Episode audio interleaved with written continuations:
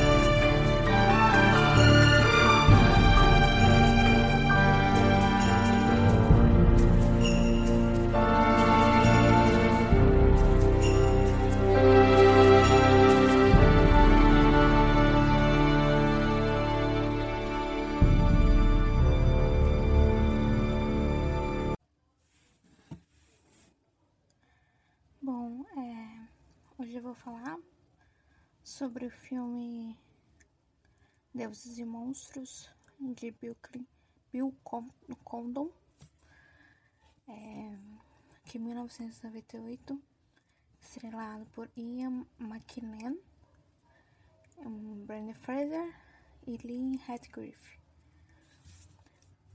É difícil, vai ser difícil explicar sobre esse filme. Porque ele tem várias coisas, ele tem vários significados. É ao mesmo tempo poético, mas humano. Não é apenas um filme sobre uma relação supostamente homoafetiva, que para mim não é, não chega a ser a beira disso, porque na minha concepção do que eu assisti o filme, do que eu senti, esse filme é mais que isso. É um filme sobre questões humanas, sobre relacionamentos humanos, sobre paraíso, sobre deuses monstros mesmo. Que eles têm os dois lados da vertente algum momento da vida a gente pode ser um deus, um outro momento a gente pode ser um monstro. Ou procurar partir da ajuda de alguém a partir de, de uma reflexão de uma outra vida para melhorar a nossa vida. É, na minha opinião, eu vejo mais os personagens como os polos diferentes. Um é positivo, outro é negativo. Porém, quando os dois se unem, ele é um só. Eu vou, ao longo do, desse podcast, eu vou explicando mais sobre isso.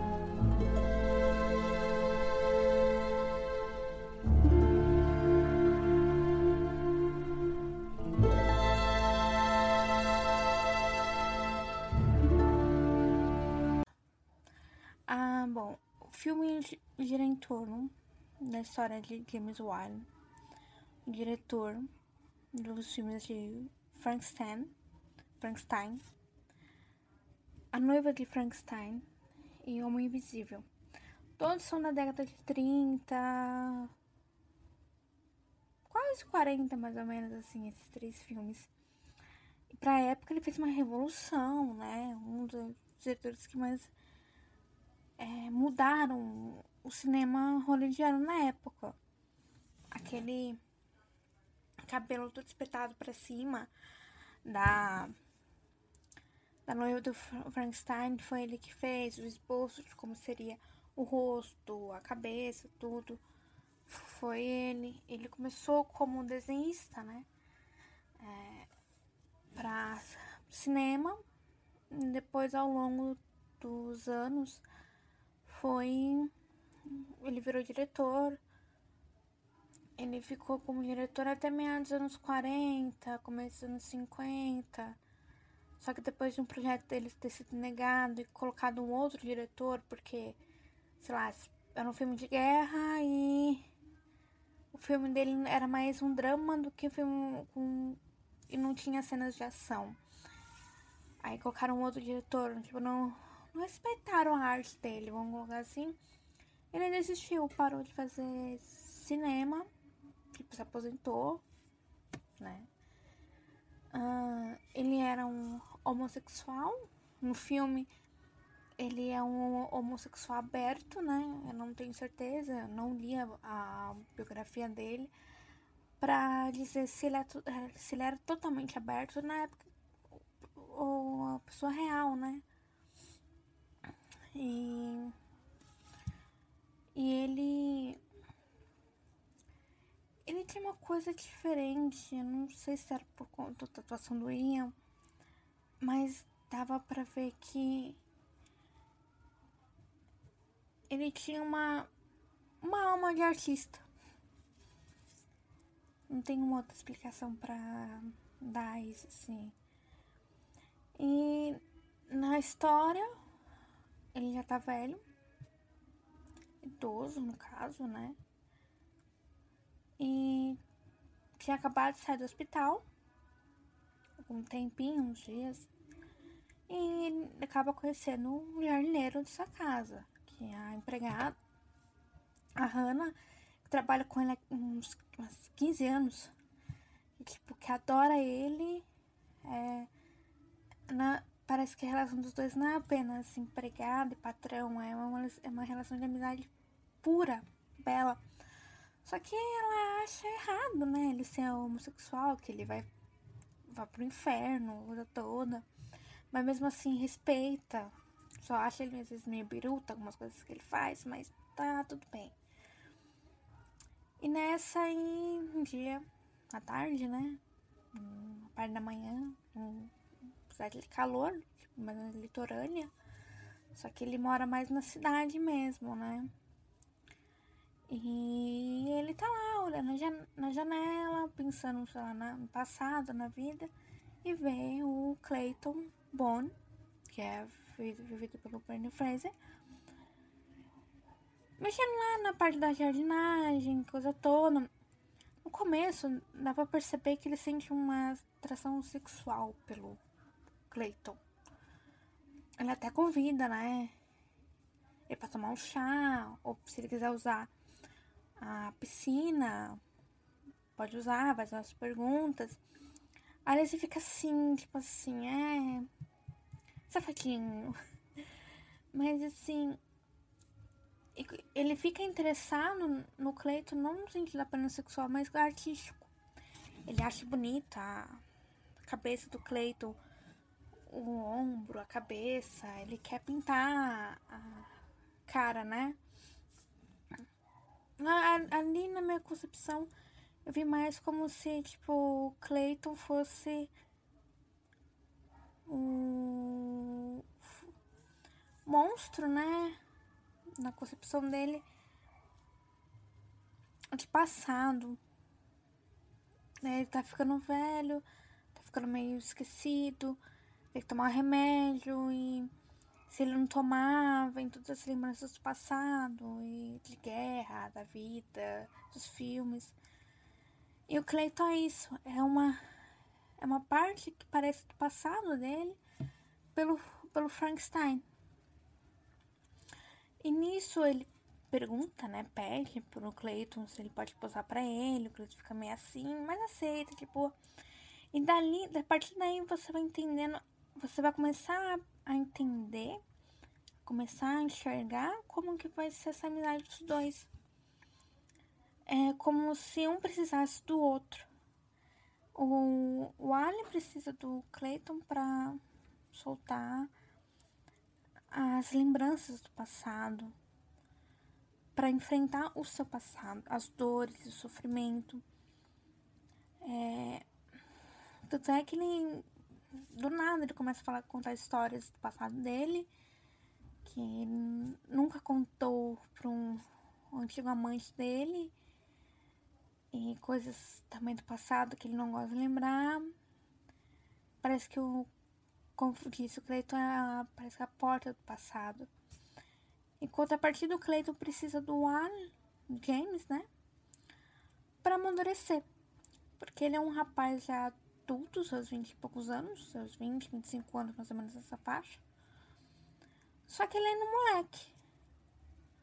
Moleque ainda assim, mora num trailer é, na, pra, praticamente na praia, um trailer velho, a jardineira com carro velho, é um ex-fuzileiro, parece que abandonou tudo a entender, hum, mas não é isso, mas não posso falar, não é spoiler, né?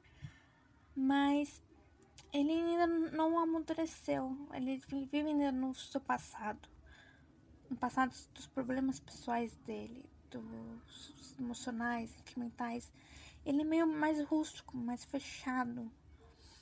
Ele demora para se abrir pro Wallace, pro James, sobre os seus problemas, seus medos, sobre tudo. Mas algumas coisas ele vai contando é, ele acaba. Até tô ficando uma certa dúvida, né? Se ele tá tendo essa amizade por, por algum tipo de atração sexual pelo James, mas no fundo você vê que não é isso. É uma atração mais emocional, mais afetiva, no sentido de amizade mesmo. É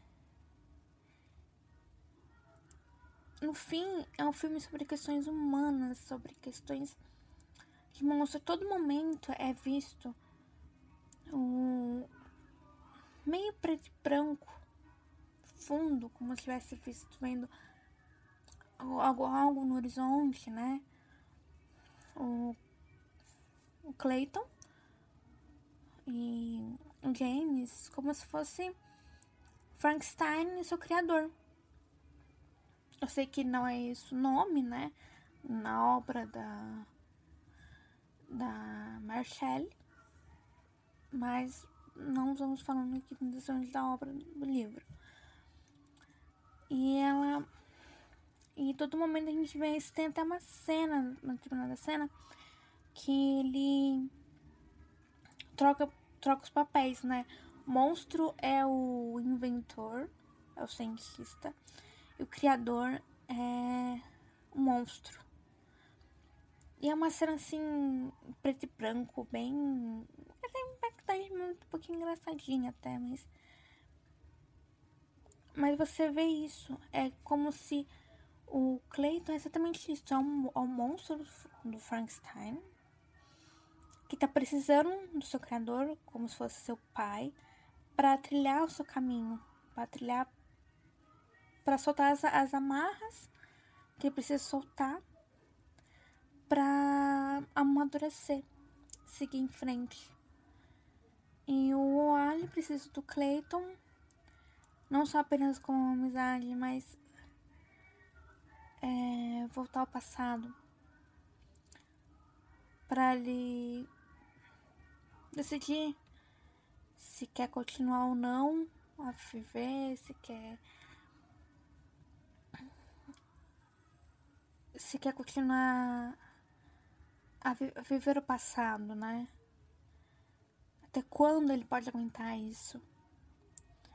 E há uns embates dos dois muito interessantes sobre a vida, sobre o humano. A todo momento há uma certa. Uma certa. É, difícil explicar. É uma, é uma certa. Ai, como eu posso dizer?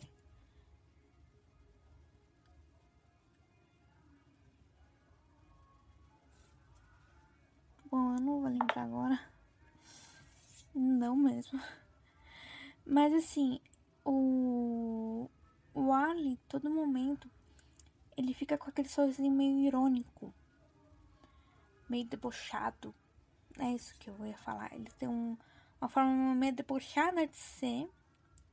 Aproveita da idade dele já senhor, próximas brincadeiras, tanto com o Clayton, com outro universitário que aparece na casa dele, com a empregada. Sempre é isso, sempre, tá, sempre tem esse jeitinho dele, assim, ser meio esquisito, mas ao mesmo tempo apaixonante. É um filme maravilhoso, não tem, assim, as atuações de todos os atores estão maravilhosas. O do Ian e do Brandon nem se fala. A da Lynn, a empregada, é a outra que faz um faz uma junção ideal entre os dois principais da história.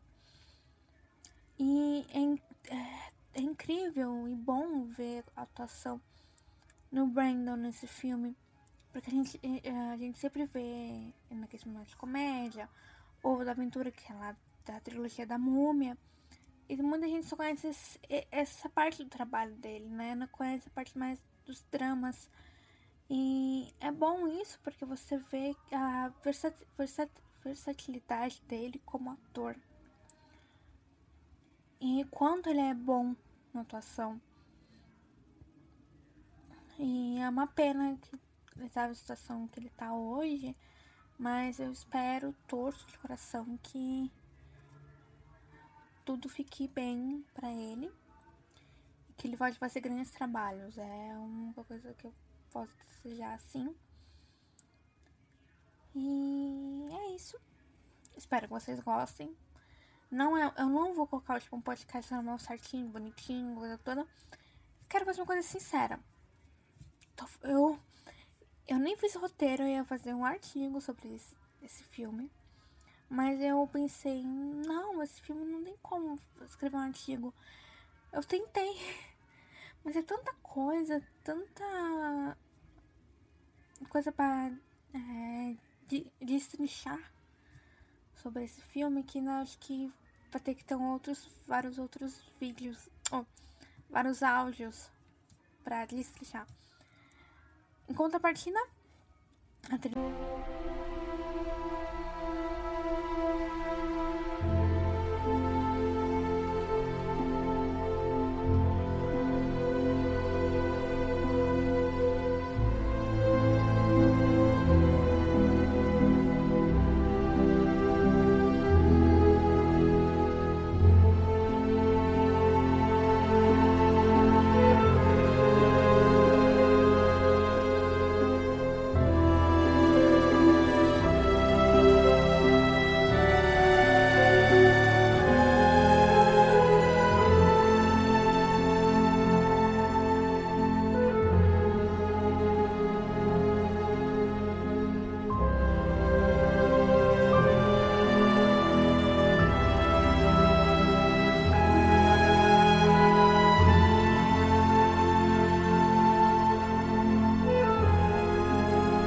sonora desse filme é belíssima, já ouvi não sei quantas vezes.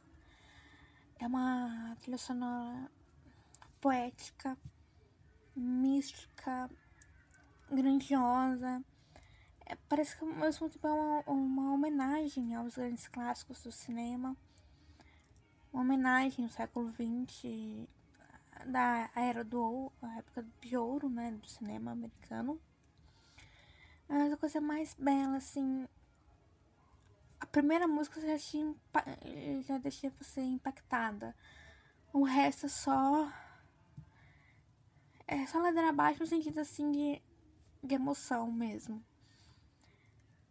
A última música, Friend, é, Friend é uma coisa mais linda e casa muito bem com o final do filme. E você entende que no fim o Cleiton amadureceu e fez uma grande amizade com o Wally. Amizade de coração. Bom, é isso. Espero que vocês gostem. Até mais. Tchauzinho.